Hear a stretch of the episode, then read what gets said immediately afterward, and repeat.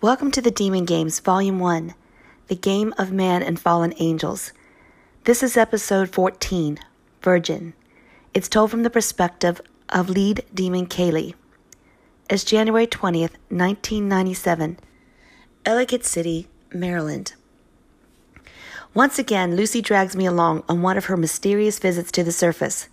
This time she leads me to the bedroom of a young woman in suburbia, Maryland. We are in spirit mode and arrive just as Lily Parker finishes her evening prayers. She's praying aloud for her purpose to be revealed. As she finishes the prayer and stands, her mother, Deborah, calls from the first floor.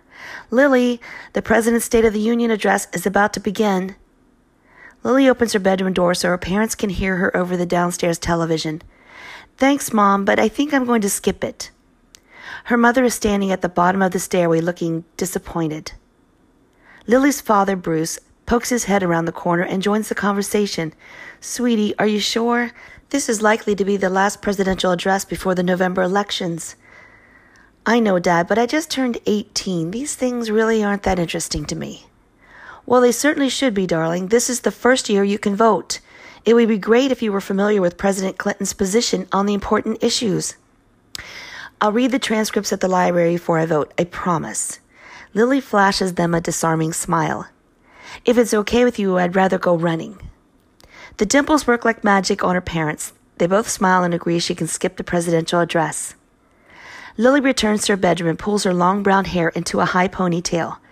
She grabs her running shoes and heads down the stairs. At the doorway, she blows a kiss to her parents. They smile and wave goodbye, but clearly they are fixated on the president's address. Outside, Lily sits on the top step and pulls on her shoes. She takes a deep breath of the crisp January air. The weather in Ellicott City and nearby Washington, D.C. can be brutal this time of year, but at 55 degrees tonight is perfect for running. Lucie begins to narrate Lily's story to me. Lily doesn't mind running in cooler temperatures if they do not drop below freezing and sting her lungs. She's a bit spoiled. She will decide to take the trail through Centennial Park it's a perfect 2.4 miles. It's just enough to get her heart rate elevated to her goal zone for 20 minutes. Afterwards, she will follow the run with a warm bubble bath and fall right to sleep. Or so she thinks. Lucie winks at me. There's just one obstacle to running through Centennial Park. The park officially closes at dusk, so she will have to sneak in. It's a wooded trail she knows well. The park rangers are usually posted near the main front entrance or the back entrance though Lily is not sure why the government pays rangers to keep people out of the parks at night. I have heard her protest this policy with a friend. Rogue runners cannot be all that common, and for all that matter, all that dangerous. On the positive side, when the park is closed, Lily is free to run through the quiet stillness that makes her feel as if she's the only person on the planet. She can drift off with her thoughts and ease into a nice runner's high.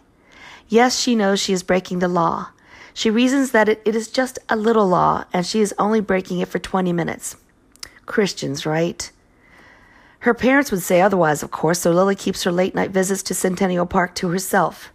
Her parents are sticklers for following the rules, which is in direct conflict to their life choices. They are both Jewish by birth, but do not adhere to the Jewish religion. They raise Lily in the Christian faith. Talk about a double whammy of loser pedigree. Lucie follows her statement with a very sarcastic ha. The Parkers here are also scientists working side by side on a top secret project involving germline editing and human ethics. Lily knows germline is biology jargon for a human egg and sperm cell that come together to make an embryo, but she's not sure exactly what her parents do.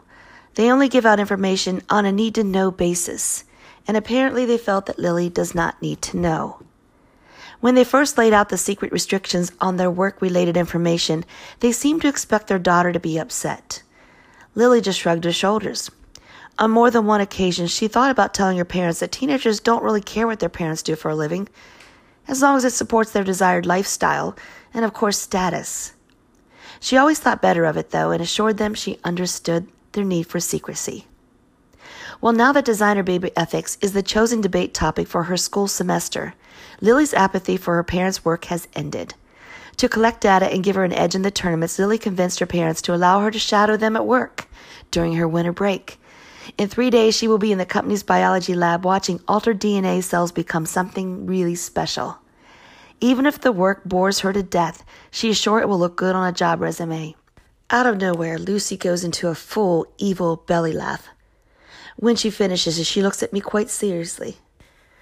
Trust me, Kaylee, Miss Innocent here is not going to be needing a job resume. Lucie continues to laugh as she pulls me away to the park. Well, this ends episode 14, Virgin. One of the takeaways is her disinterest in politics at this young age of 18. And I was thinking about the generation today, not the one of the millennials, but the one that follows it, Gen Z as we call it. And in our companies, they're referred to as the primaries. They are ages 3 to 23. And they do not seem to be following the pattern of millennials to be very politically involved. They do seem to be stepping back from involvement or interest at this point, much like Lily seems to have at the time of this story.